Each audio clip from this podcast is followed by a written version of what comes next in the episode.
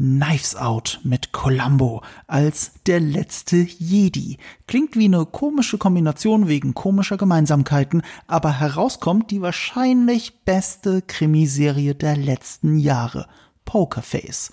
Dass das so ist und vor allem warum das so ist, dafür habe ich einen Talkpartner heute, der große Kunst auch wirklich zu schätzen weiß. Also nicht Eve, sondern Leia. Hi Leia.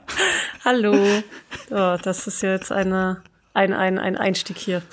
Der hört das sowieso nicht. Der soll mich am Arsch lecken. Ich habe ihn Pokerface vor, ich habe das als heißen Teaser, äh, hatte ich das schon mal im Podcast drin, als er und Sebastian da waren. Ich weiß nicht mehr wegen was. Ich glaube Last Jedi oder äh, The Last of Us. Und da habe ich ja erwähnt, dass Pokerface vom The Last Jedi Regisseur Ryan Johnson ja gerade in den USA läuft und ich mega Bock drauf habe. Und äh, selbst Eve hat da schon gesagt, so, ja, vielleicht guckt er sich das mal an, ne? Und als ich ihm dann im Vorfeld zu diesem Podcast gesagt habe, hey, guck's dir an, guck's dir an, guck's dir an, die Screener gibt's schon, wir können alle Folgen gucken und so weiter. Und er so, nee, macht er nicht. ich bin immer offen für alles, ich bin open-minded. Blödsinn, Eve. Hm. Aber du hast alle Folgen gesehen. Ja, ich habe alle Folgen gesehen, weil du mich angesprochen hast und äh, ungefähr das auch gesagt hast. Der Yves, der möchte nicht und ich möchte da dringend einen Podcast drüber machen. Und du magst ja auch Knives Out und so, sollen wir nicht einfach die Screener zusammen gucken? Da habe ich gesagt, jo, machen wir und äh, haben wir gemacht und ich bin ziemlich happy damit. Also ich bin sehr froh, dass äh, dass ich so irgendwie zu diesen Screenern gekommen bin. Ich habe echt viel Spaß mit dieser Serie gehabt. Richtig, richtig coole Krimiserie. Siehst du? Und deswegen ist es ausnahmsweise mal ein Podcast, wo wir jetzt alle drüber abfeiern. Ich glaube, drumherum um diesen Podcast erschien Alien 4, wo wir sehr gemischte Gefühle hatten. Ich mag den ja sehr, du auch. Ähm, okay, du schüttelst gerade ein bisschen den Kopf. Du Achso, nee, nee, nee, ich hab, ich hab ja, so, ja. so gemacht. Oh, okay. Und ähm, äh, hier Dingsbums, AVP äh, Alien vs. Predator, den, den ich wirklich unglaublich schlecht finde und viel schlechter als ich in Erinnerung hatte, als ich ihn zum ersten Mal gesehen habe vor 20 Jahren. Und jetzt bin ich froh, dass wir mal wieder einen Podcast haben, wo alle Beteiligten zumindest das sehr gut finden und wir es einfach abfeiern können. Wir müssen auch eine Empfehlung vor allem aussprechen, weil wir haben schon alle Folgen gesehen. Ähm, aber zu dem Zeitpunkt, wo ihr den Podcast hört, ich glaube, es erscheint auf Sky oder Wow wöchentlich. Das bedeutet, dass ihr vielleicht drei oder vier Folgen bis dahin nur gehört haben könnt, äh, gesehen haben könnt, äh, wenn ihr diesen Podcast hört. Und äh, deswegen werden wir es natürlich spoilerfrei halten, wobei sich bei dieser Serie, ich meine, es ist eine Krimiserie. Da, da sollte man sowieso eher spoilerfrei drüber reden und wir können unsere Lieblingsfolgen rauspicken, weil Szenarien sind jetzt keine Spoiler. Ja, also es ist so, wie wenn ich sage, ja, der Tatort, wo sie, keine Ahnung, in der Fleischerei ermittelt haben, das ist der beste Tatort, so, das ist kein Spoiler. Und so ähnlich ist es hier auch. Ähm, das ist, ja, wir sind beide sehr begeistert. Also wie begeistert bist du denn, Yves? Äh, Yves. Deutsche Versprecher, Leia, tut so, mir leid. So, so viel Bart habe ich nicht, das äh, tut mir leid. Ähm, ich bin schon sehr begeistert. Also ähm, ich gucke ja auch ganz gerne Krimi und gerade auch so ähm, ich würde mal sagen, in Anführungsstrichen klassische Krimi, also alles, was so ein bisschen in Richtung Agatha Christie geht, Columbo, äh, äh, Columbo, das sind Sachen, die mir auch sehr gut gefallen, weil mich das auch immer so ein bisschen an früher Familienfernsehen erinnert. Also sowas haben wir halt auch früher immer viel mit der Familie einfach mhm. zusammen geguckt und so ein bisschen Murder Mystery und äh, mitraten können, was dann jetzt eigentlich passiert ist und drüber diskutieren, das macht mir immer viel, viel Freude. Und ich finde, Pokerface hat das alles, also diesen Charme, ziemlich gut eingefangen, aber doch noch ein Stück weit modernisiert. Ähm, sind wir schon bei einer Skala oder sagen wir eine Skala erst zum Schluss? Äh, lass uns es doch beim, das ist eine gute Idee. Lass uns eine, diese, diese neun, diese, diese, diese von zehn Wertung, ähm, lass uns doch die am Ende machen. Ja, vielleicht beim Gespräch äh, wird sich ja unsere Wertung auch noch mal ändern, wenn uns noch mal Sachen auffallen oder so. Stimmt. Aber ich sag mal, Tendenz äh, ist schon ist schon sehr, sehr hoch bei mir. Ja, bei mir auch. Und es liegt auch daran, weil ich bin eigentlich ein Krimi-Fan, aber ich bin sehr spezieller Krimi-Fan. Also ich meine, Krimiserien sind ja eigentlich so mit das häufigste Genre neben Soap und äh, Also was da im Fernsehen läuft. Wenn du überlegst, wie viele Menschen jedes Jahr in Rosenheim da angeblich sterben, das ist ja unglaublich. Ja, und so, da gibt's also, auch eine Menge, die ich wirklich nicht ausstehen kann. Also wirklich viel. Ich gucke Genau. jetzt nicht viel Krimi oder so. Also mit sowas wie Rosenheim Cops oder so kann's mich halt auch jagen. Tatort auch überhaupt nicht meins. Ähm, ich, ich kann dir nicht mal sagen, was für ein Krimi-Typ ich bin, weil ich da nie großartig drüber nachgedacht habe. Aber es gibt echt auch sehr, sehr, sehr viel im Krimi-Genre, was ich einfach nur stinkend langweilig finde. Ja, ich, ich glaube, ähm, was mir dann irgendwann aufgefallen ist, ist, äh, also erstens, ich mag Agatha Christie Sachen sehr gerne. Also schon seit Miss Marple, aber auch ähm, der 1974er Mord im Orient Express, nicht dieses verwurstete Remake, ähm, gehört, ist, glaube ich, immer noch mein absoluter Lieblingskrimi aller Zeiten. So, und danach folgt erst die üblichen Verdächtigen und so. Ne? Also das, von dem Niveau reden wir. Das sind Krimis, die mich interessieren. Thriller, Film Noir ist ja auch im weitesten Sinne oft ein Krimi, ne? sei es jetzt Blade Runner oder sei es eben äh, Chinatown. Und Ja, ähm, Hitchcock. das sind die Sachen, für die ich wirklich brenne. Also wirklich, also, also das interessiert mich. Und eine meiner absolut Lieblingsserien bis heute of all time ist einfach Dr. House, House MD. Und House MD ist eine Krimiserie. Das ist keine klassische Ärzteserie. Es ist eigentlich eine, eine Umwandlung von Sherlock Holmes ins Krankenhaus. Und das ist so deutlich, dass sie äh, sogar ihn in der gleichen Straße wie Sherlock Holmes leben lassen, in 221 Baker Street. Und seinen Sidekick Watson nennen. Ja, also Watson beziehungsweise Wilson, phonetisch Ja, Wilson, ähnlich. Film. House, Holmes. Ja. In der ersten, ich glaube, im ersten Fall ist, ist die Patientin Irina Adler. Ja, interessanterweise, Also ich liebe die, ähm, die äh, Novellen, also die habe ich alle gelesen Mhm. und auch wirklich verschlungen. Ich liebe die Umsetzung von Sherlock Holmes mit Jeremy Brett. Ist auch schon recht alt, auch noch in Schwarz-Weiß, aber das ist für mich echt so eine perfekte Personifizierung von, ähm, von Holmes. Aber Dr. House bin ich nie so richtig warm mit geworden. Also ich habe es auch schon geguckt, aber hab mir nicht so ganz abgeholt. Ja, es ist halt tatsächlich, ich, ich, ich, ich erwische mich manchmal, dass ich in so einem Loop bin, wo ich in TikTok oder YouTube Shorts einen Hausclip nach dem anderen sehe. Weil ich da sehr schnell in diesen Loop reinkomme. Ich sehe einen Hausclip und dann bleibe ich sofort drin, weil jede Szene so eine schöne Pointe hat. Und das zusammen mit diesem Krimi, dass man wissen will, was ist da eigentlich los, auch wenn die Dramaturgie so durchsichtig ist, ne? Die ist ja genauso durchschaubar bei Haus wie bei einem 0815 Tra- Tatort. Du weißt ganz genau, dass der Täter jetzt nicht gerade schon am Anfang im ersten Drittel gefunden ist. So, und so ist es, so ist es bei Haus auch. Aber alles drumherum macht diesen Krimi für mich so besonders. Und wenn, wenn ich dann über kreative Krimis nachdenke, dann, ich glaube, das war ja der Moment, wo ich zum Ryan Johnson Fan wurde. Ich habe Brick gesehen, seinen Studentenfilm. Ähm, das ist bis heute, ich glaube, du kennst ihn nicht. Nee, sag mir gar nichts. Das, das ist so ein Studentenprojekt, ein Film noir. Er hat ihn aber an die Highschool verlegt, an seine Highschool. Und der Ermittler, die Täter, alles drumherum ist in diesem Highschool-Milieu. Es geht nicht um Erwachsene, es geht um, um eigentlich noch Heranwachsende. Aber trotzdem ist es ein Film noir, in dem es auch um Mord geht, der funktioniert. Und, und, und, und das fand ich so faszinierend und ich habe ihn, ähm, ich habe hab ich das gesagt, nicht in unserem großen The Last Jedi Podcast mit Mia und Eve am 1. April, äh, ich glaube nicht in dem, aber in einem anderen, habe ich noch mal gesagt, wie wichtig dieser Film für mich war, weil es war einer dieser Filme, wo ich gemerkt habe, okay, mit Low Budget, mit Independent, ein Independent Film kann man so eine tolle Geschichte erzählen, das im Kreise des Raumes, in dem man sogar aufgewachsen ist das hat mich so geprägt und so stutzig gemacht, ob ich nicht doch endlich mal was mit Medien machen sollte. Meine anderen beruflichen Wurzeln einfach aufgeben, Studium anfangen, wirklich was anderes machen, wegziehen.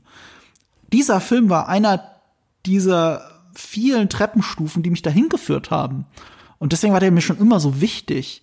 Und ich erwische mich halt dabei, dass ich eigentlich alles von Ryan Johnson liebe, alle seine Filme. Ähm, und jetzt auch, würde ich sagen, alle seine Serien. So, also es ist zumindest ein Muster, das sich so durchzieht. Und das fing eben bei einem Krimi an. Ist natürlich auch der eine Film von Ryan Johnson, den Eve übrigens nicht gesehen hat.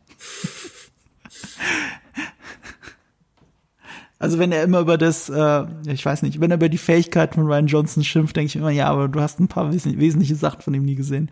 Ähm, ich meine, ihr alle aber schon, weil Knives Out von ihm und Glass Onion war ja unglaublich erfolgreich. Sowohl im Kino als auch auf Netflix. Und äh, das Besondere da ist, das sind halt Agatha, das sind moderne Interpretationen von Agatha Christie, aber auch Hitchcock, weil sie damit spielen, dass du glaubst zu wissen, wer der Mörder ist oder wer das Mordopfer ist. Ähm, und äh, damit ist es ein bisschen weit, ein bisschen, doch ein bisschen anders als Agatha Christie und sehr modernisiert. Und so ähnlich ist es auch bei Pokerface. Nur dass bei Pokerface, und das ist das Besondere, die Grundlage nicht ist, dass es ein Who Done It ist, also das, was ein Agatha Christie in der Regel ist. Wer hat's getan? Who Done It? Es ist das Gegenteil davon. Es ist ein sogenannter How Catch Him. Mhm. How Catch Him ist, das hat er nämlich aus Columbo. Du weißt genau, wer der Mörder ist. Du siehst sogar sein Motiv und du siehst, was er tut und wie er es getan hat. Und die, der Reiz dieses Krimis besteht darin, dass man den Ermittler dabei verfolgt, Columbo, ähm, wie er diesen Täter überführt und wie das auch mit seiner Schrulligkeit zu tun hat, weil es oft in der High Society zum Beispiel war. Äh, und die haben ihn immer unterschätzt, weil der so ein kauziger Typ ist, der mal Nachfragen stellt. So, und, und, und zu sehen, wie er den Täter unter Druck setzt und ganz genau weiß, wer der Täter, ist. Und es geht nur darum, es zu beweisen. Das ist der eigene Reiz, den sowas wie Columbo hat habe ich auch zu spät für mich entdeckt. Ich habe sehr spät entdeckt, dass mein Vater ein riesiger Columbo-Fan ist. Und das hat, ähm, also ich da, ich habe nur zwei, drei, vier Columbo-Krimis jemals in meinem Leben gesehen. Mhm. Ich sollte es echt unbedingt nachholen, weil ja, es sind nur 69. Ja, ich dachte, es sind viel mehr. Nee, es wird dir definitiv sehr gefallen. Also Columbo haben wir früher auch mhm. in der Familie sehr gerne geguckt. Ich weiß, dass es mir gefällt, weil die Filme, die ich gesehen habe, fand ich echt nicht gut. Ähm, ich glaube, ich habe den William Shatner-Krimi gesehen. Ich habe einen gesehen mit Zwillingen. Ah, das ist, es ist, ist auch egal. Es ist einfach faszinierend. Und rate, wer ein großer Columbo-Fan ist, es ist Ryan Johnson. Und das weiß ich schon lange, weil ich folge ihm auf Twitter und er postet andauernd irgendwas zu Columbo. Also schon lange vor Pokerface. Da hat er, äh, keine Ahnung, ich habe sogar die Vinylschallplatten von dem Soundtrack und sowas gepostet. Der, der ist ein riesen Columbo-Freak. Und das dann mit Pokerface kommt, was quasi eine moderne Columbo-Version ist, ja, ja, ähm, wundert ist, mich im Nachhinein nicht mehr. Es ist, äh, es, er macht ja auch gar kein Geheimnis draus. Ist ja aufgefallen, dass sogar am Anfang die Schriftzüge, dass die mhm. einfach Columbus-Schriftzügen entsprechen. Das ist die, ach, das ist der Font. Ja, das ist der Font und das ist schon eine sehr, sehr, sehr eindeutige Hommage einfach an, an Columbo. Also es ist jetzt kein Geheimnis oder so, sondern es ist schon ganz klar, ja, das, was ich so, also schon fast so eine Ehrerbietung. Also mhm. dem Ganzen nochmal so einen etwas modernen Spin zu geben.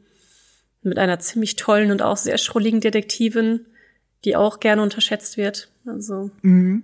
Über, über sie werden wir auch gleich reden. Wichtig mhm. ist aber zu wissen, ähm, sie ist der Anlass für das alles.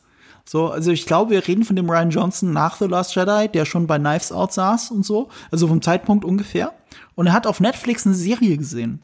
Äh, eine Serie, die ich schon öfter an der Stelle angepriesen habe, zuletzt bei unserem Star Wars Celebration Podcast, weil die Co-Creatorin der Serie, Leslie Hetland, eben diese Star Wars Serie macht, The Acolyte ähm, die Frozen meets Kill Bill sein soll, was ein sehr geiler, interessanter Pitch ist. Ich hab, äh, Pitch ist. Ich habe dem Ganzen sogar ein eigenes Video gewidmet.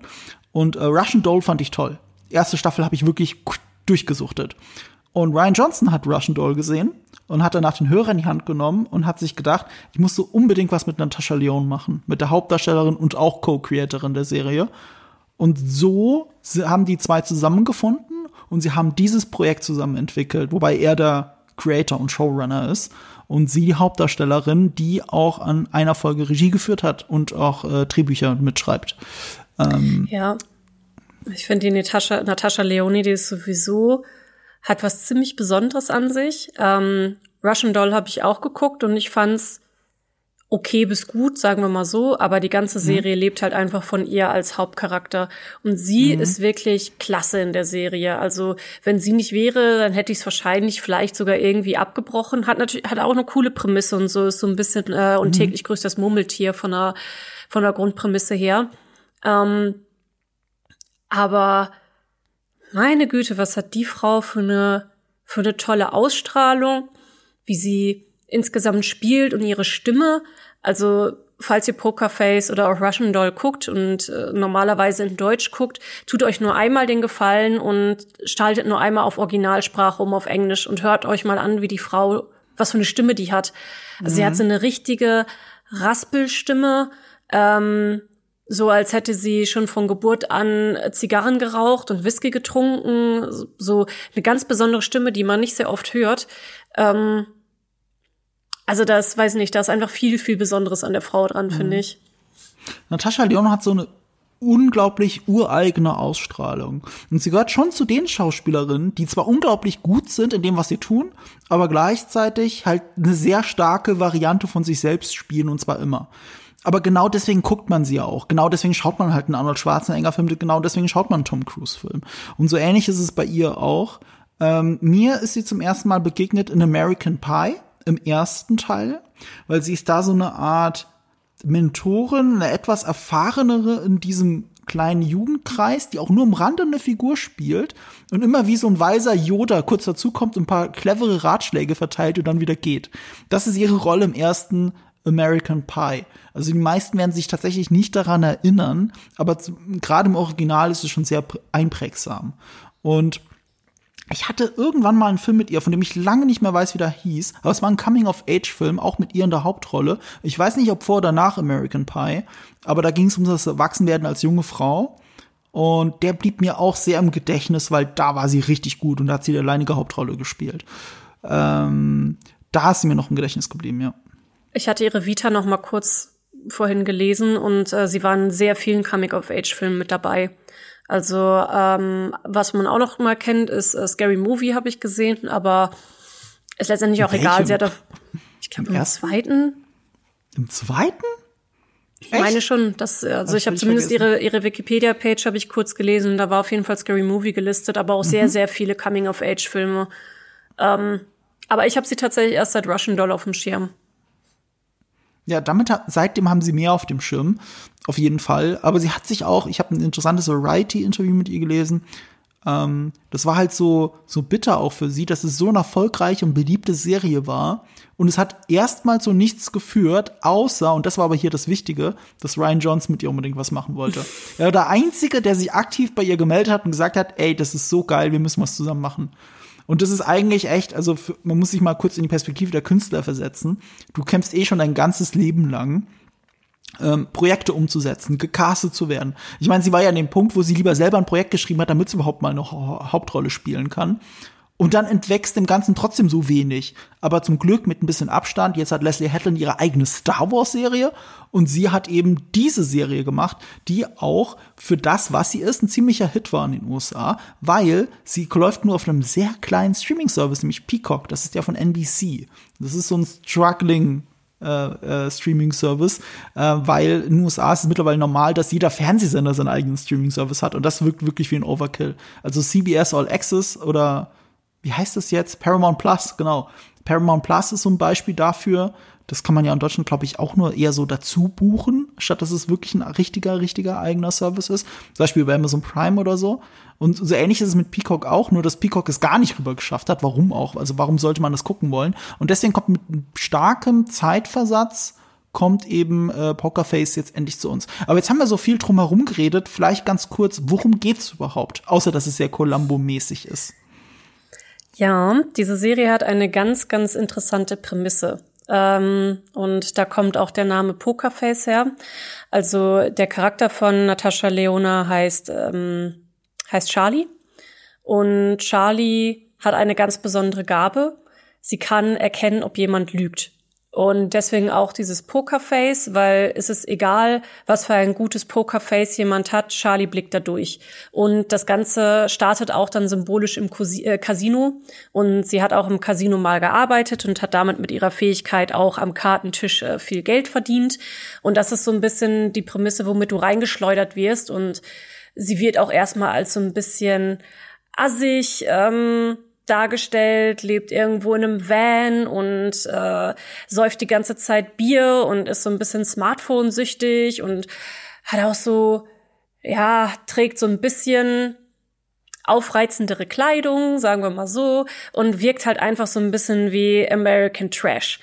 Und dann lernst du sie so nach, nach einer Weile kennen und ähm, über, ohne jetzt zu viel spoilern zu wollen, die erste Folge steigt natürlich dann auch mit einem Mord ein, wo du ganz genau weißt, du siehst den Mord, du weißt, wer es ist und sie löst den Mord, ist aber eigentlich nicht direkt Detektivin. Also es ist nicht ein Beruf, den sie sich ausgesucht hat oder sonst irgendwas und das bleibt im Prinzip in der Serie auch so, dass sie jetzt nicht irgendwie so wie Columbo Privatdetektivin oder so ist. Ich sag mal, sie stürzt halt sehr zufällig von der einen Situation in die andere, wo sie immer wieder Morden begegnet und ähm, ich weiß nicht, ob es zu viel ge gespoilert ist. Äh, musst du sonst eventuell gleich rauscutten. Ähm, nee, aber sag halt doch einfach nicht dazu. Ja. Also ich wette, das ist kein Spoiler, was du jetzt sagst. Ich garantiere äh, es dir. Was wolltest du sagen? Dass sie auf der Flucht ist und dabei halt immer wieder in das bestimmte Situationen stolpert. Also, also das Ding ist halt, ähm, äh, das ist ein Trailer. Weißt du, was ein Trailer ist, ist kein Spoiler. Ich habe mir den Trailer so. ehrlich gesagt nie angeguckt. Das stimmt nicht. Ich habe ihn dir gezeigt Echt? und du warst sofort interessiert an der Serie und deswegen habe ich dich eingeladen, die Serie mit mir zu gucken. Huh. Dann das ist halt nur vergessen. schon so lange her. Das ist schon ein halbes Jahr her. Die lief Ach, ja in den USA wirklich im Frühjahr. Ich glaube Januar, Februar.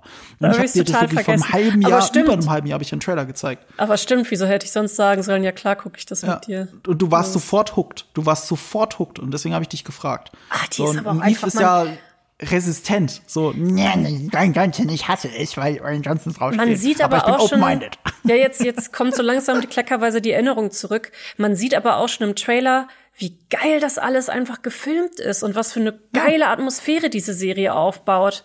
Ah, richtig, richtig. Ja, schaut gut. den Trailer. Ja. Schaut den Trailer. In den, beste, in den besten Folgen für mich sogar sehr Tarantino-esk. Ja, das stimmt, ja. Also Tarantino ja. liebäugelt ja auch damit, nach dem Ende seiner Filmkarriere, er will ja nur noch einen Film machen, er liebäugelt damit, auch Serien zu machen. Er hat schon mehrere Ideen für Serien gehabt und hat auch ein Fable für Serien und hat auch schon Serien gedreht.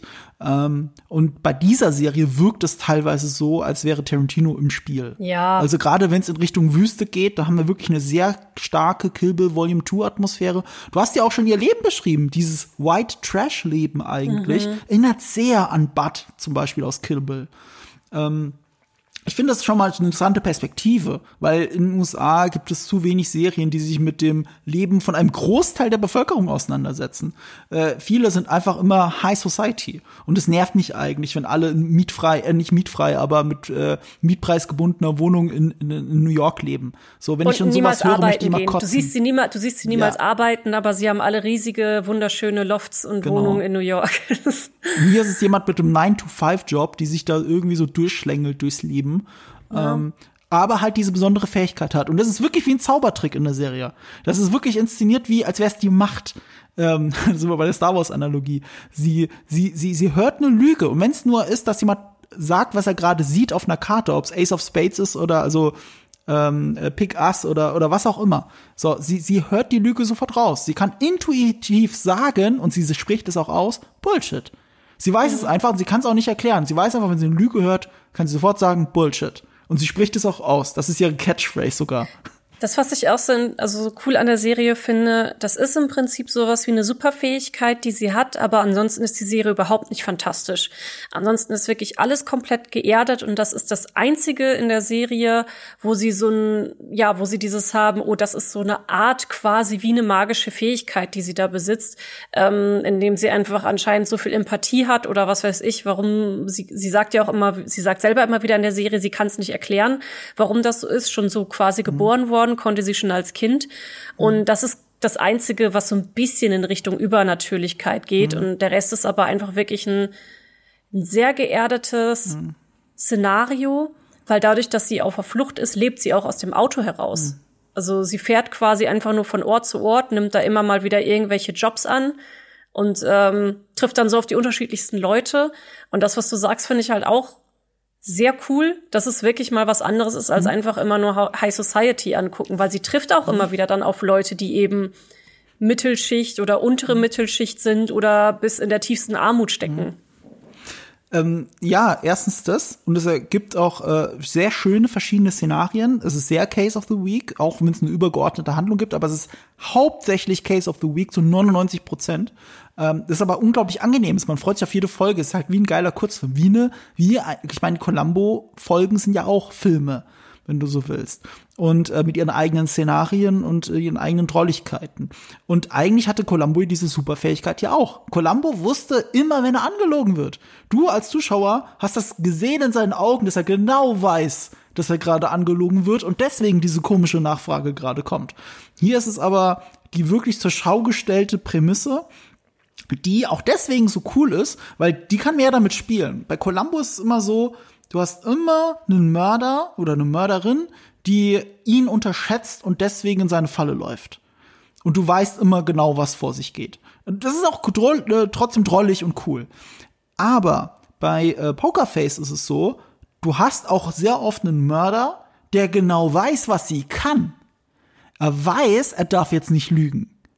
Und das sorgt dafür, das ist eine ganz andere Dynamik auf einmal. Weil du, es geht hauptsächlich darum, nicht äh, äh, die Wahrheit versehentlich auszusprechen, trotzdem drumherum zu tanzen und irgendwie gegen äh, sie zu arbeiten gegen Charlie. Mhm. Und, und das ist auch nochmal so eine besondere Spannung, eine besondere Dynamik, die eben auch nicht in jeder Folge da ist. Ich finde, die sind sehr clever, wenn es darum geht, mal eine andere Dynamik herzustellen. Ja, wer ja. der Mörder ist und warum, er, warum das der Mörder ist und so weiter. Das ist nicht immer dasselbe. Gerade sogar, wenn der Mörder oder die Mörderin bewiesen haben oder äh, erkannt haben, dass sie diese Fähigkeit hat, weil sie es woanders schon irgendwo demonstriert hat oder so und sie ganz genau wissen, okay, da scheint irgendwas dran zu sein, finde ich es immer besonders cool, wenn sie anfangen, bewusst zu lügen, aber so zu lügen, dass sie irgendwie noch drum herum tanzen, äh, die Wahrheit zu sagen, sorry, nicht lügen, ich, genau umgekehrt, ich meinte die Wahrheit sagen, dass sie sehr bewusst die Wahrheit sagen, die mhm. ihnen normalerweise Schwierigkeiten bringen würde, ähm, aber dann ganz bewusst dann hier und da vielleicht zwei, drei Sachen weglassen oder ähm, ja, was weiß ich was, einfach genau diesen Drahtseilakt machen. Ich sag dir genauso viel, wie du jetzt in diesem Moment wissen musst, damit du mir nicht auf die Schliche kommst, aber ich habe halt eben nicht bewusst gelogen. Ja, es ist mhm. auch echt immer wieder, diese Dialoge sind immer wieder super spannend.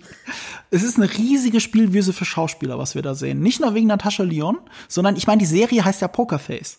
Und weil sie Pokerface heißt, ist diese Serie nach wem benannt? Nach den Gaststars, weil die müssen das Pokerface waren. Also, und, und das sind Gaststars. Also jeden einzelnen der Mörder oder selbst die Leute um sie herum hat man schon mal irgendwo gesehen, auch wenn man den Finger nicht drauf zeigen kann. Ne? Das sind oft äh, Genre-Stars, sind aber mal Superstars wie Adrian Brody oder so.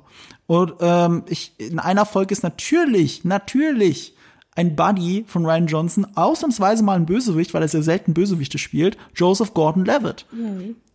Also äh, du merkst, okay, da haben sie jetzt ähm, in ihrem Freundschaftspool gefischt und Leute immer wieder reingeholt, mit denen sie gut können.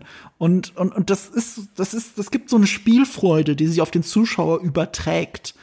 Und das, das, wann hat man das schon mal bei einer guten, also weißt bei Glass Onion und bei ähm, äh, Knives Out, da hast du das auch, diese Spielfreude des Casts. Und hier hast du es in jeder Folge. Ich finde ähnlich wie bei Glass Onion beziehungsweise Knives Out hast du manchmal schon das Gefühl, dass du äh, ein Theaterstück zusiehst. Ja. Also von dem, von der Dynamik, die auch äh, bei, bei den Schauspielern herrscht, die, ja, diese Spielfreude, die du sagst, die rüberkommt. Es wirkt alles einfach wie so eine große Spielwiese und Bühne. Es gibt ja sogar eine Folge, die im Theater spielt. Ne? Das ist doch mal mhm. besonders deutlich, aber ja, das, das, das ist auch was, was mich an der Serie wirklich sehr reizt. Also ihr müsst euch jetzt nicht vorstellen, dass die irgendwie dieses Overacting aus dem Theater machen, ähm, dass es auf einmal unglaubwürdig wird, äh, weil noch der, der Zuschauer in der letzten Reihe irgendwie verstehen muss, was die Emotion oder so ist, das gar nicht. Also sie haben zum Teil auch wirklich sehr schöne Kamerafahrten, direkt sehr nah aufs Gesicht, sehr nah auf die Augen und so. Also es ist kein Overacting nötig, aber mhm. diese Spielwiese, die merkst du wirklich. Ja, absolut. Und das ist halt, ähm, wie es dann eingefangen ist, auch diese Spielwiese. Du merkst die unterschiedlichen Stile der Regisseure. Äh, ganz vorneweg natürlich Ryan Johnson, der aber auch hier sich ein bisschen austobt und dann eben in seiner Folge, ähm, also er hat drei Folgen gemacht, die ersten zwei und die zweite ist eine, diese Tarantino-eske Wüstenfolge, sag ich mal. Und es wirkt auch deswegen so Tarantino-esk, weil Steve Yetlin, sein Stammkameramann, der auch The Last Jedi gemacht hat, eigentlich alle Filme, die er je gemacht hat, gemacht hat, ähm, Steve Yetlin ist eh einer der besten Kameramenschen auf diesem Planeten, aber ähm, er hat auch diese Besonderheit mittlerweile, dass sie digital drehen. Gerade weil sie viel in Innenräumen drehen, dann kannst du sehr viel on Location drehen, wenn du digital drehst, weil du mit weniger Licht auskommst. Aber Ryan Johnson und äh, Steve Yetlin mögen diesen digitalen Look aber nicht. Und Yetlin hat einen eigenen Algorithmus entwickelt, damit seine digitalen Aufnahmen aussehen wie auf Film. Ähm, und zwar bei ihm besonders prägnant. Es ist zum Beispiel so, dass The Last Jedi sowohl digital als analog gedreht wurde, aber du siehst den Unterschied nicht. Du siehst einfach nur einen Film, der analog gedreht aussieht, wie auf echtem Filmmaterial. Und so ähnlich ist es auch hier. Du hast eine Serie, die aus, wann war das, zehn oder acht Folgen? Ich glaube, es waren acht. Zehn Folgen. Ja, oder Echt neun zehn? sogar? Ja, zehn, zehn, zehn, zehn. Ich guck gerade nach. Erste Staffel steht aus zehn Folgen. Die hm. sehen alle aus wie auf Film gedreht. Und das hast du heutzutage nicht mehr bei einer Serie, weil die schon lange nicht mehr äh, auf Film gedreht werden, sondern schon lange digital, früher sogar auf Videokassette quasi. Ähm, also live und also quasi on Tape, nicht live on Tape, aber on Tape. So, und das ist so ein eigener billiger Look. Aber mm. diese. Serie sieht richtig toll aus, alleine schon durch das Material, wie sie es drehen. Bei den Ryan Johnson Episoden ist es schon noch mal ein Stück cleverer inszeniert als bei den anderen, das muss ich schon zugeben. Ähm, das merkst du einfach, dass ein gewisser Ryan Johnson die bestbewertete TV-Episode in der Fernsehgeschichte gedreht hat, Ozymandias für Breaking Bad. Hm. Das war einfach er. Und das merkst du bei seinen Episoden, das ist einfach so. Ähm, aber diese inszenatorische Spielfreude merkst du auch in jeder Folge, weil jede Folge halt ein anderes Szenario hat und das ist ja auch bei Johnson so, dann ist auch der Style ein bisschen anders. Oh, da gibt's Schnee, ein Schneefilm ja halt natürlich ganz anders, dann sieht es halt mehr aus wie ein skandinavischer Krimi auf einmal. Ja. Oder ist es am Theater, dann ist es auch ein bisschen theatralischer alles drumherum. Es lohnt sich auf jeden Fall auch wirklich immer sehr bewusst zu gucken. Ähm, weil jede einzelne Folge, egal wer sie gemacht hat, die spielt auch wirklich sehr mit den Hintergründen, mit Symbolik, was du siehst. Und äh, es lohnt sich wirklich immer auch auf die kleinen Dinge zu achten, die irgendwo vielleicht in einem Raum sind, an der Wand hängen oder so, weil sie tatsächlich immer mal wieder auch einen Hinweis darauf geben können, was gerade wichtig für diese Folge wird oder äh, was eine Charakterentwicklung oder sowas angeht. Also ist sehr, sehr, sehr detailreich und mhm. sowas liebe ich ja immer. Also mhm. ich, ich bin halt so ein Typ, ich kann dir sagen, welche Farbe der kleine Käfer an der Wand hatte, aber wenn du mich fragst, fragst, welche Farbe das große Haus hatte, an dem ich gerade vorbeigelaufen bin, sage ich dir, pff, keine Ahnung. Also das ist gerade so für detailverliebte Menschen äh, gibt's da sehr, sehr, sehr viel zu entdecken. Ja, das ist tatsächlich die Serie dafür. Es ist sehr viel nonverbales Storytelling, was ich immer mag. Gerade bei Krimis, ich meine, guck, guck, guck dir einen schlechten Krimi an. Die, die Ermittler laufen von A nach B und die Dialoge sind so geschrieben, damit, falls du versehentlich reinseppst in den Krimi, verstehst, worum es geht und hängen bleiben kannst. Das ist nicht so, das ist, das ist das nicht, obwohl es ja Case of the Week ist. Du musst, bist, du musst von Anfang an dabei sein. Und das ist auch deswegen so, nicht nur weil du den Mörder siehst und wie es passiert ist, sondern weil der große Zusammenhang zur Hauptfigur auch am Anfang immer hergestellt wird. Diese Openings jeder Folge dauern zwischen 10 und 20 Minuten, je nachdem. Das ist schon relativ lange. Wie ein eigener Kurzfilm schon wieder. Und dann wird der Zusammenhang zur Haupthandlung hergestellt, in dem erklärt werden muss, aber wieder ohne zu viel zu labern, sondern zu zeigen, warum Charlie Gale überhaupt, Charlie Cale, warum sie überhaupt irgendetwas damit zu tun hat. Weil sie ist ja keine Kommissarin. Es muss einen Grund geben, warum sie überhaupt vor Ort ist und die Leute kennt. So, das hat oft, das wird oft einen Zeitsprung hergestellt, tatsächlich. Ja, das, das ist tatsächlich was, das haben wir noch gar nicht erwähnt, dass diese, jede einzelne Folge arbeitet mit einem Zeitsprung. Ähm, also du siehst in der Regel, wenn der Mord und alles passiert, dann siehst du in der Regel die Vergangenheit und ähm, am Anfang checkt man das auch erstmal gar nicht so und dann so ab der zweiten, dritten Folge hat man sich so langsam dran gewöhnt und fängt dann an zu überlegen, oh, wie sieht der Zeitsprung aus und warum, warum war sie überhaupt jetzt da? Und was halt auch ganz cool ist, wenn man jetzt am Anfang sagt, oh, es geht nur darum, dass man dann ihr zuguckt, äh, wie sie ermittelt und wie sie den Mörder oder die Mörderin dann auf die Schliche kommt. Es gibt trotzdem sehr viele Überraschungen in der Serie. Also es gab ja einige Folgen, äh, wo wir uns dann auch so angeguckt hatten nach dem Motto, ne, das ist jetzt nicht wirklich passiert oder ne, das ist jetzt nicht wirklich die Auflösung dahinter. Ne? Also es gibt durchaus auch Sachen, äh, da kommst du nicht drauf, obwohl du eigentlich am Anfang der Folge mit der Nase drauf gestoßen wirst. Ne? Also mhm. es ist, glaube ich, auch eine, also ich, also ich weiß nicht, ob du die irgendwie jetzt noch mal öfter gesehen hattest oder so, aber ich habe auf jeden Fall nur jede Episode einmal gesehen. Mhm. Ähm, aber ich glaube, ich würde sie auch jederzeit vielleicht mit ein bisschen Abstand noch mal gucken, ah, einfach unbedingt. nur um diese um das besser noch mal zu sehen, wo man am Anfang mit der Nase drauf mhm. gestoßen mhm. wurde und was man einfach die ganze mhm. Zeit nicht gesehen hatte. Ne? Man vermutet auch hinter allem, was passiert, Chekhovs Gun. Also dieses dramaturgische Mittel, da wird was platziert, weil es später noch mal wichtig wird. Und das ist nicht immer ja. so. Es wird auch deine Expectations werden subverted, aber sehr oft werden deine Expe Expectations auch genau getroffen. Und es ist Teil des Spaßes. Ich habe schon lange keine Serie mehr gesehen, die einfach so viel Spaß macht von Szene zu Szene, weil sie wie ein Cluedo-Spielbrett ist, bei dem du so dabei bist. Ne? Also genau das, was dir eigentlich so Knives Out und Glass Onion von Anfang an zumindest als, wie soll ich sagen, als Seherlebnis gegeben haben. Ne? Also nicht, weil es Whodunit ja. ist und How Catch 'em, sondern weil das Seherlebnis so ein Seherlebnis für die ganze Familie ist. Wobei das ist, glaube ich, eine R-Rated-Serie. Ich weiß es gar nicht. Ist eine Streaming-Serie. Deswegen ist sie nicht Wenn ich an einige Szenen denke, vermutlich ja. Vermutlich schon. Also, also man sieht, also teilweise, ah, stimmt, allein in der ersten Folge ähm, passieren manche Sachen in One-Shot und auch gewalttätige Sachen passieren in One-Shot.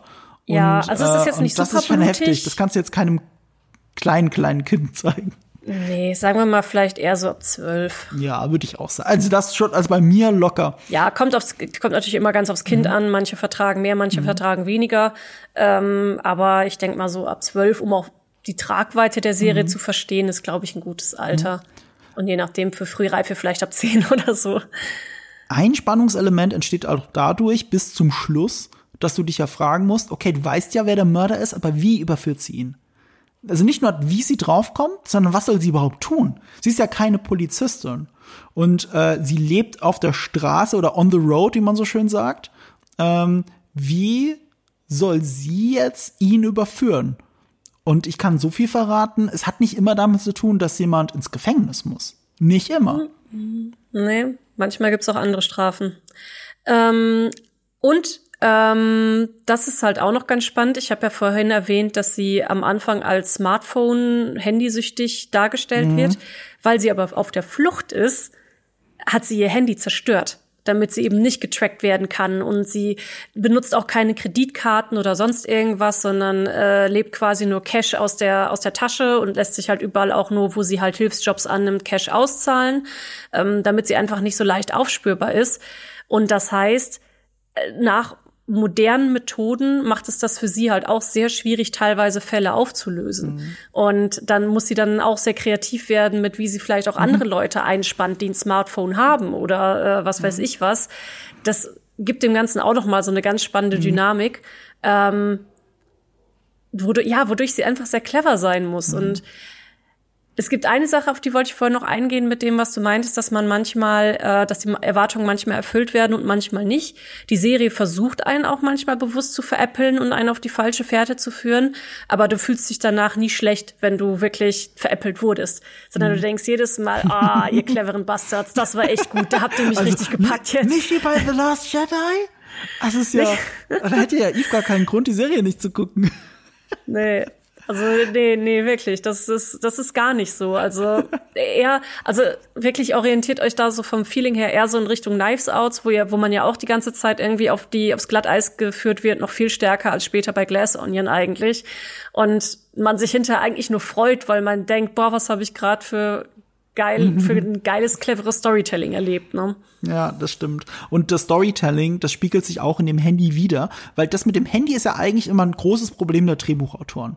Drehbuchautoren wissen nicht, wie sie damit umgehen sollen, dass jede Person jede anrufen kann, kontaktieren kann, alles googeln kann innerhalb kürzester Zeit.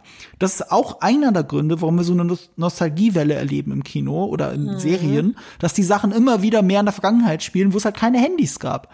Weil das ist halt leichter zu erzählen. Und was ich äh, Ryan Johnson lassen muss, sowohl für Glass Onion als auch für Knives Out und eben Pokerface, er ist relativ gut darin, diese Geräte zwar rauszuschreiben, Gleichzeitig aber ist er sich bewusst, dass sie eine Rolle spielen müssen, weil sie in unserer Welt, in unserer Lebensrealität eine Rolle spielen. Deswegen nimm Glass Onion, das spielt auf einer Insel und deswegen benutzt fast niemand da ein Handy. Die Haupt, äh, eine der Hauptfiguren benutzt kein Handy und, sie trotzdem ist das Handy Empfang. ein Schlü genau und trotzdem ist das Handy ein Schlüsselinstrument für die Auflösung des Falles. Also er ignoriert Ja. das nicht, er baut es ein. Und so macht das aber bei Pokerface auch. Die Hauptfigur ist eigentlich Smartphone-süchtig und äh, muss darauf verzichten, braucht aber die Hilfe und auch und auch was passiert, was wir sehen, hat sie oft mit technischen, modernen Geräten zu tun, bei einer Serie, die so gefilmt ist, als wäre sie in den 70ern entstanden.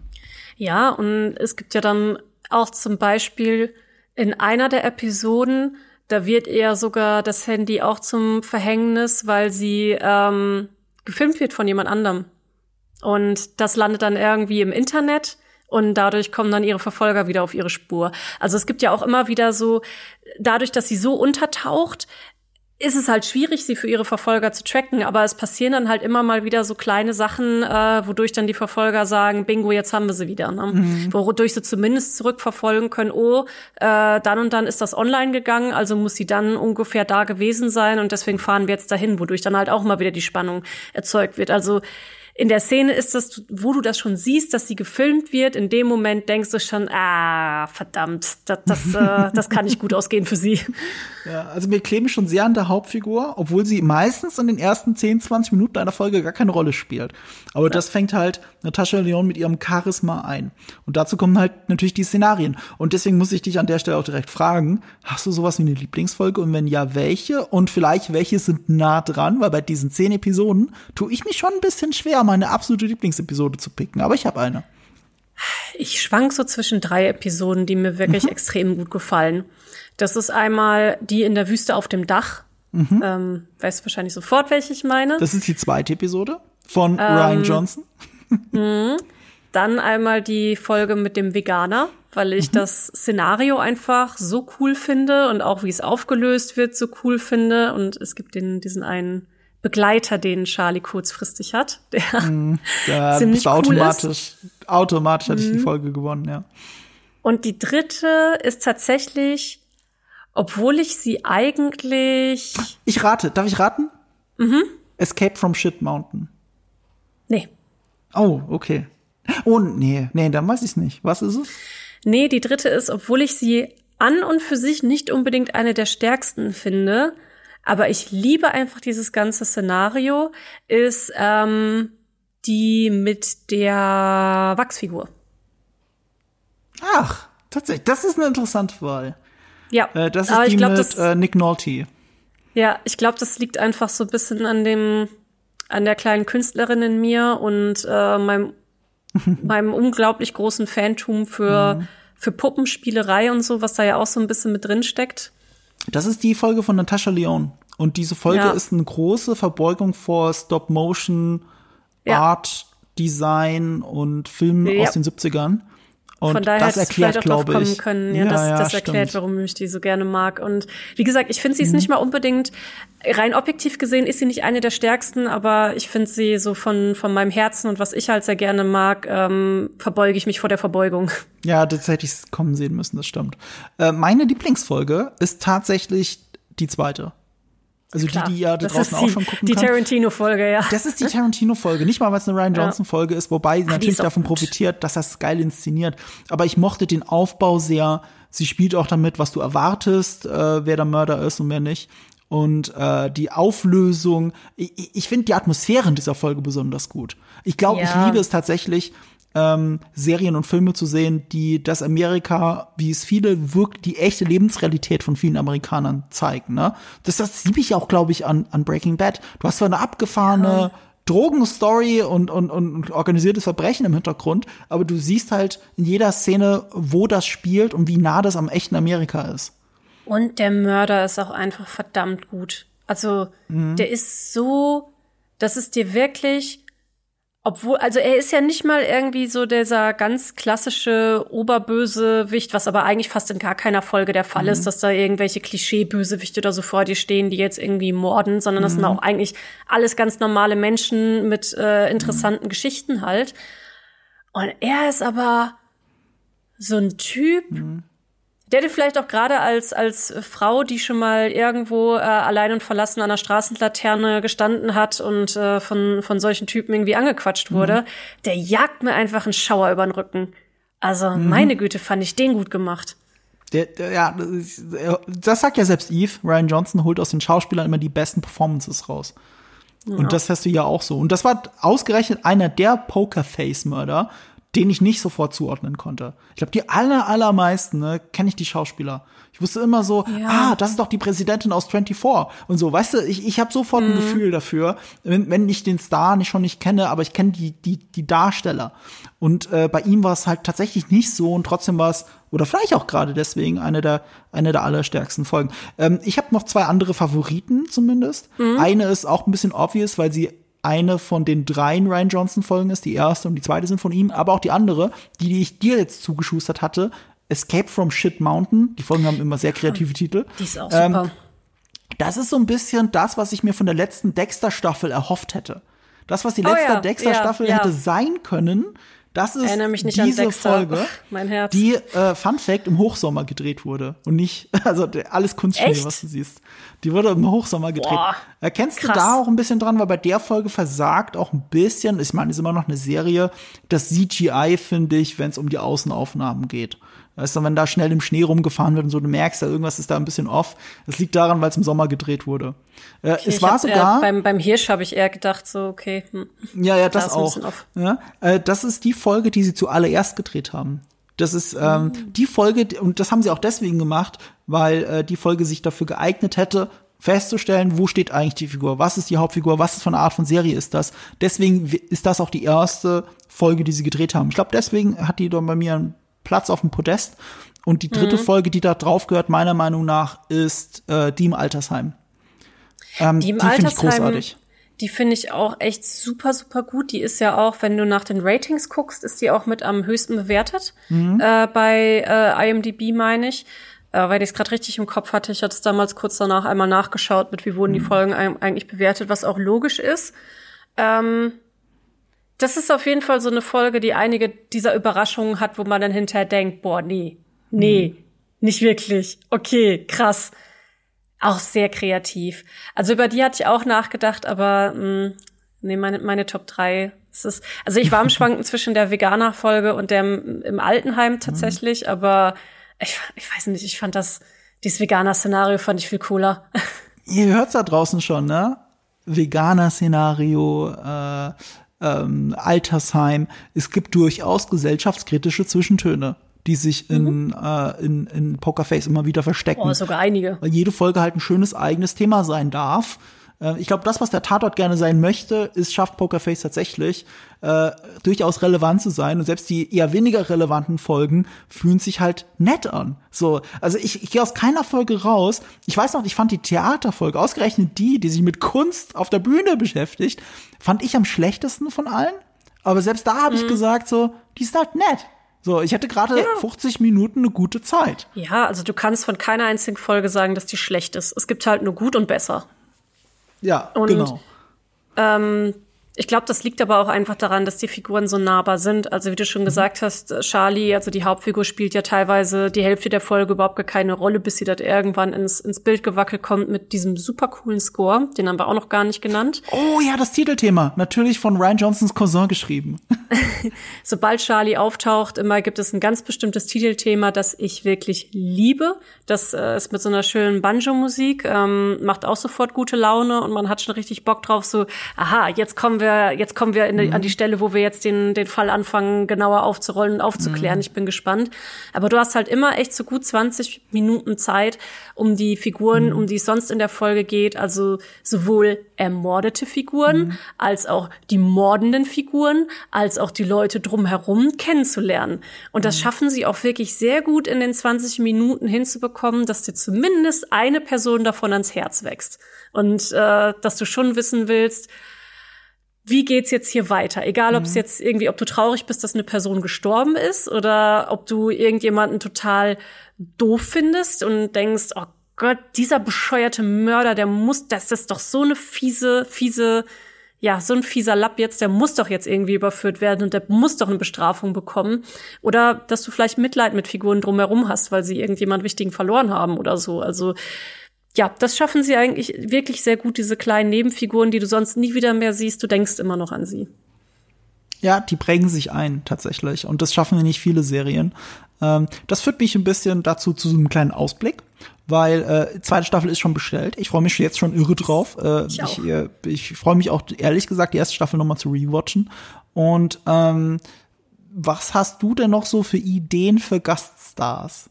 Ich kann mir vorstellen, dass viele von denen aus dem Ryan Johnson Kosmos sein werden. So wie hier ja auch. Dass man den einen oder anderen schon gesehen hat. Adrian Brody zum Beispiel war eine der Hauptrollen in ähm, äh, Brothers, Brothers Bloom von Ryan Johnson. Und Joseph Gordon-Levitt äh, ist ja in jedem Ryan Johnson-Film mindestens als Cameo drin. Und wenn du nur seine Stimme hörst, in jedem seiner Filme. So, also ich erwarte mehr von, äh, von dieser Sorte. Hast du Ideen? Hast du, hast du ein paar? Ich habe das Gefühl, dass äh, dadurch, dass es halt tatsächlich so eine schöne schauspielerische Bühne ist und ähm, die Serie ja auch ganz gut angelaufen ist in den USA, dass sie vielleicht auch bald einfach Anfragen bekommen für, hey, ich hätte auch mal Bock bei euch mitzumachen.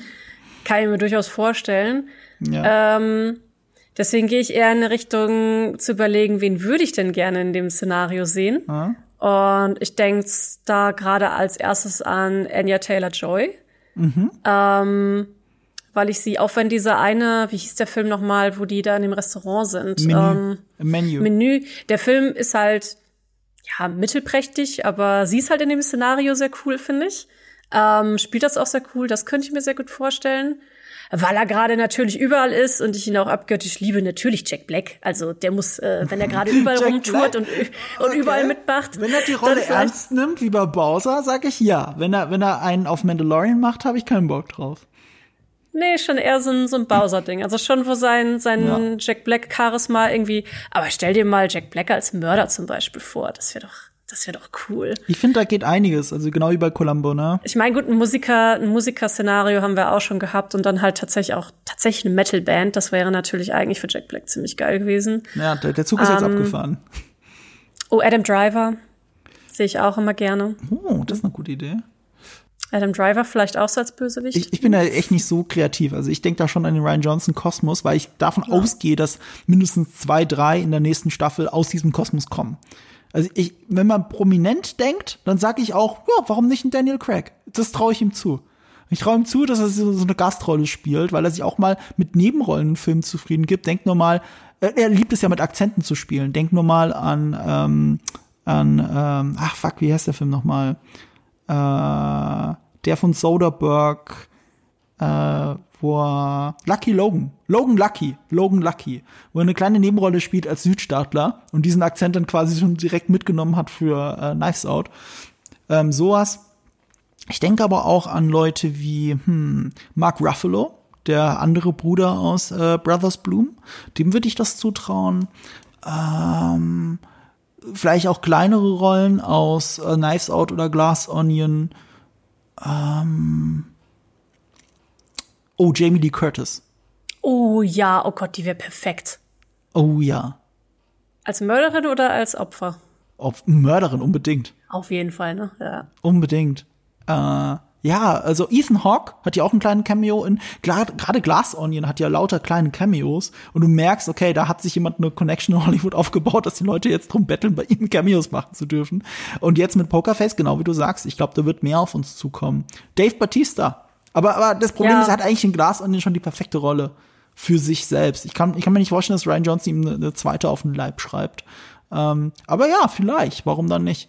Äh, ja, so viel dazu. In Glass Onion gibt's übrigens auch für die, die Glass Onion gesehen haben, aber immer noch nicht wissen, wer Natascha Lyon ist. Sie hat einen Gastauftritt in Glass Onion als ähm, Echt? Ja, als Benoit Blanc in der Badewanne sitzt und mit seinen äh, Kollegen Kollegen in Anführungsstrich mit seinen geistigen Kollegen äh, äh, Mongas spielt.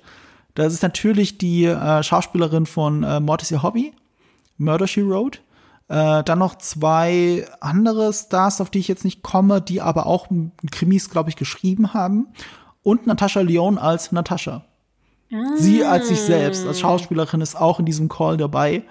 Und das war schon so ein Ausblick, den man in Glas an ihn hatte, dass äh, da eine Serie, weil zu dem Zeitpunkt war sie ja, da war die Serie noch nicht draußen. Das heißt, zu dem Zeitpunkt hatte sie keine Verbindung für die meisten Menschen zu Krimi oder sonst irgendwas. Und damit hat sie nicht reingepasst, weil die anderen drei hatten Krimi-Verbindungen, ganz deutliche. Sie aber nicht. Wenn man aber wusste, dass da eine Serie von Ryan Johnson kommt, die das quasi retroaktiv er verändert, dann ist das so. Dann passt das. Ja, krass. Ist mir gar nicht, also ich habe ehrlich gesagt gar nicht drauf geachtet, wer da sitzt. Ja, man sieht es ja auch nur für ein paar Sekunden. Ne? Äh, die meisten im Kino haben das große Stöhnen durchs Kino, das Raunen durchs Kino ging ja, weil es ist einfach äh, die gerade verstorbene zu dem Zeitpunkt Darstellerin aus äh, Mortis Your Hobby. Mhm. Die erkennt man sowohl in Deutschland als auch in Amerika. Äh, ja. Äh, es ist peinlich, dass ich jetzt den Namen nicht weiß, aber es war tatsächlich nie mal eine Serie, deswegen weiß ich es einfach nicht. Ähm, ja, und deswegen, ja, ich glaube, man darf sich freuen. Ich freue mich sehr auf äh, neue Staffel. Ich freue mich auf jeden einzelnen Case. Das ist eine Serie, die Spaß macht, versucht es zumindest. Ihr müsst ja nicht, nicht gleich auf zehn Folgen committen. Wenn ihr Zugang zu Sky oder Wow habt, große Empfehlung von mir, einfach die erste Folge schauen. Wenn sie euch schon vorsichtig huckt, schaut wenigstens noch die zweite und dann wisst ihr auch wirklich, wie sich das seriell anfühlt von Folge zu Folge. Und dann habt ihr eine Vorstellung und dann könnt ihr weitergucken oder nicht weitergucken. Von mir gibt's eine große Empfehlung. Ähm, dafür, dass es Ryan Johnson ist, gab's auch sehr wenig Review-Bombing. Das ist tatsächlich eine ziemlich, ziemlich, ziemlich gute Serie. Und ich würde so weit gehen, dass mir keine bessere Krimiserie seit House überhaupt einfällt. Nee, also ich finde sie wirklich auch ziemlich gut. Ich habe einmal kurz nebenher geguckt, äh, damit sie nicht ungenannt bleibt, Angela Lansbury. Also ja, natürlich, natürlich. Ähm, nee, wir, die, die Skala steht ja noch aus. Ach so, ja. Was das heißt, ähm, also ich gebe es einfach mal eine glatte 9. Einfach, also von mir aus wäre es jetzt gerade auch einfach schon eine 10, weil ich einfach so entertained war. Ich fand sie künstlerisch anspruchsvoll. Ich mag die Charaktere. Ich mag Charlie unglaublich gerne leiden. Ganz tolle Hauptfigur. Ähm, aber es muss ja ein bisschen Potenzial jetzt für eine nächste Staffel noch nach oben bleiben. Und deswegen äh, gebe ich einfach mal eine 9. Weil sonst müsste ich vielleicht beim nächsten Mal, im nächsten Podcast eine 11 oder so geben. Also ich hatte am Anfang der Serie gesagt, okay, ich glaube 8 von 10, 9 von 10. Aber während der Serie hatte ich mich ganz schnell festgelegt auf 9 von 10. Ähm, ich ich, ich finde schon, dass man merkt, dass die Regie nicht immer so geil ist wie in den Johnson-Folgen oder äh, von mir aus auch eine Natascha Lyon-Folge. Äh, es ist, das Niveau kann die Serie nicht immer halten. Aber welche Serie muss das schon? Das klingt ja, so unfair. Äh, welche ist denn, guck mal die erste Staffel Breaking Bad, was, wie, wie sehr das abstinkt zu allem, was ab der dritten Staffel passiert. Also und trotzdem eine gute Serie. So. Und das hier ist aber eine richtig, richtig gute Serie in der ersten Staffel. Und äh, wie du schon gesagt hast, selbst die schwächeren Folgen sind immer noch, du bist so gut davon unterhalten. Ich kann es nicht genug loben. Ähm, wenn ihr eine Schwäche für Krimis habt, schaut euch das an. Ja, und ihr habt ja gehört, über welche Krimis wir vorher geschwärmt haben. Also wenn euer Geschmack sich jetzt gekitzelt fühlt, dann schaut sowieso rein. genau. Ähm, ansonsten, äh, wenn euer Geschmack sich bei dem Thema KI oder AI ein bisschen gekitzelt fühlt, dann könntet ihr auch woanders reinschauen, oder Lea? Das ist richtig, äh, lieber Marco, denn seit kurzem, muss ich mal überlegen, ist noch ein recht junges Projekt, ich glaube maximal zwei Monate alt jetzt, äh, haben ein Ex-Kollege von uns, äh, der René Häuser, ähm, unser ehemaliger Director im Prinzip, ähm, haben uns vor einer Weile oft über KI und die jetzigen Entwicklungen unterhalten, also ChatGPT, Midjourney, die Tools, die da sonst noch so raus sind, die Diskussionen, die drumherum entstehen und haben gemerkt, dass wir im Moment eigentlich wenig Gesprächspartner haben, die sich tiefer mit dem Thema beschäftigen und äh, dann irgendwann kam René auf mich zu und hat gefragt, hey, hast du vielleicht nicht Bock, äh, mit mir da ein kleines Nebenprojekt aufzubauen? Also einen Twitch-Channel und ähm, mittlerweile gibt's uns auch als Podcast, also auch auf Spotify und Co. kann man uns mittlerweile einfach hören. Das sind aber dann in Anführungsstrichen nur Mitschnitte von unseren Streams, weil wir da einfach sehr viele Anfragen für bekommen haben, ob wir die nicht einfach eins zu eins mal so als Podcast hochschmeißen können, weil sie relativ lang sind. Und ähm, das Projekt heißt KI und Mensch. Und da lernt ihr wirklich sehr viel über die neuen Entwicklungen, über die aktuellen News und ich würde mal sagen, der Unique Selling Point mehr oder weniger an unserem Kanal ist, ist, dass sowieso René und ich mit dabei sind und wir sind eine ungeschlagene Combo. Aber wir ordnen sehr unaufgeregt ein, wollen jetzt auch nicht die riesige Reichweite haben. Und äh, ihr werdet wahrscheinlich Schlagzeilen schon gesehen haben, die jetzt schon den Untergang der Menschheit äh, prognostizieren mhm. oder sagen, ähm, im Prinzip ein paar sehr übertriebene Schlagzeilen, die teilweise auch einfach unwahr sind in den Einordnungen. Und es gibt wenige Quellen aktuell, die nicht komplett in diese sehr aufgeregte Richtung gehen, die einem manchmal auch Angst machen kann oder die manchmal zu kompliziert ist. Und wir haben uns einfach zur Aufgabe gemacht, so unaufgeregt wie möglich das Ganze einzuordnen und so zu erklären, dass auch wirklich jeder mitkommt. Ja, und äh, ich habe bisher nur Positives davon gehört. Ich habe es auch so gesehen. Ich habe den Livestream auch schon ein paar Mal verfolgt. Ähm, ich kann euch sagen, wenn euch das Thema auch nur ein bisschen interessiert oder vor allem juckt, triggert, was auch immer, tut euch das mal an weil ähm, das hilft sehr, alles wirklich richtig einzuordnen, sachlich einzuordnen. Die meisten Menschen, und das finde ich mal so lustig, wenn ich dann durch euch auch, durch gerade was du immer zu KI alles erzählst, wenn ich dann lese, was Leute zu KI sagen, und ich, man merkt einfach schon nach zwei Sätzen, sie wissen eigentlich gar nicht, was KI ist. Sie denken immer noch an Skynet und Terminator. Sie wissen nicht, was das ist und wie das funktioniert und was Prompting wirklich bedeutet. Ähm, ich finde das super interessant und sogar sehr wertvoll, was ihr da gerade macht. Oh, danke schön. Und deswegen unbedingte Hör- und Sehempfehlung von mir, gerade weil es ein Livestream ist und diese Live-Interaktion bietet und ihr ähm, und ihr habt ja auch nicht wenig Zuschauer dafür, dass ihr gerade angefangen habt. Ich meine, ich habe CCV, also Concurrent Viewers, so 50 bis 100, ne? Mit jedem ja, Stream jetzt schon. Teil schon ich habe gerade ja. angefangen damit. So, ja. also manche, manche Streamer brauchen dafür Jahre. Und auch und, mit sehr angeregten Diskussionen, muss man sagen. Also man merkt einfach, dass sehr viel Redebedarf da ist, ähm, weil eben auch bestimmte Ängste da sind, was auch Verlust mhm. von Job angeht. Ähm, weil da sind wir im Moment auch im Moment in so einer Phase, wo man nicht richtig, also Bürojobs galten ja immer als recht safe oder keine mhm. Ahnung, sowas wie der Anwaltsjob oder künstlerische Jobs. Ähm, und das ist ja alles im Moment gerade am Schwanken und das spielt aktuell sehr viel Angst auch bei den Leuten mit. Und du merkst einfach, die Leute wollen reden und ähm, möchten auch gerne eine ehrliche Einordnung haben weil im Moment gibt's halt auch, ich, ich will ja immer nicht, ich möchte nicht irgendwie auf andere irgendwie so treten oder was weiß ich, aber deswegen sage ich mal ganz global habe ich jetzt schon sehr viele Content Creator jetzt auch verfolgt, die einfach versuchen, diese Welle gerade zu reiten ähm, und in Dimensionen teilweise News dann erklären, wie sie einfach nicht stimmen. Mhm. Also das muss man ganz klar sagen und ähm, da versuchen wir so eine gewisse Gegenbewegung zu, zu sein. Mhm. Und äh, ich kann es nur empfehlen, gerade wenn ihr keine Ahnung habt von der Technik. Also ich bin ja auch nicht der, äh, wenn es um Software geht, der versierteste Mensch auf dem Planeten. Aber es ist super interessant, wie leicht man euch folgen kann, äh, weil das für alle ist und nicht nur für. Also euch muss es halt interessieren, das Thema, klar, aber ihr müsst kein Vorwissen mitbringen.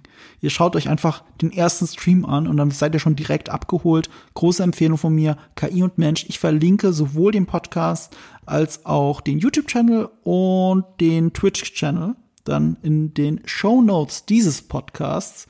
Und unser nächster Halt hat, äh, ich wünschte, das hätte ChatGPT geschrieben, äh, dann wäre vielleicht ein besseres Drehbuch dabei rausgekommen, äh, nämlich Alien vs. Predator oder AVP. Und äh, ja, das bespreche ich dann wieder mit Eve. Da habe ich schon richtig Lust drauf. Alien vs. Predator oder wie ich den Film nenne, Not gegen Elend. Ähm, das ist, das ist das nächste, worüber wir reden. Oh, Leider nicht mal ansatzweise so gut wie Pokerface. Das heißt, ich, ich krieg die coolen Themen und äh, für Eve kommt dann der Rest. In jeder, jeder Hinsicht. Und äh, ja, und wenn dann jemand um die Ecke kommt, und es muss jetzt nicht Eve sein, aber sagt, alles von Ryan Johnson ist scheiße, dann ist, dann müsst ihr an der Stelle immer Charlie Cale äh, zitieren und sagen Bullshit. Bullshit.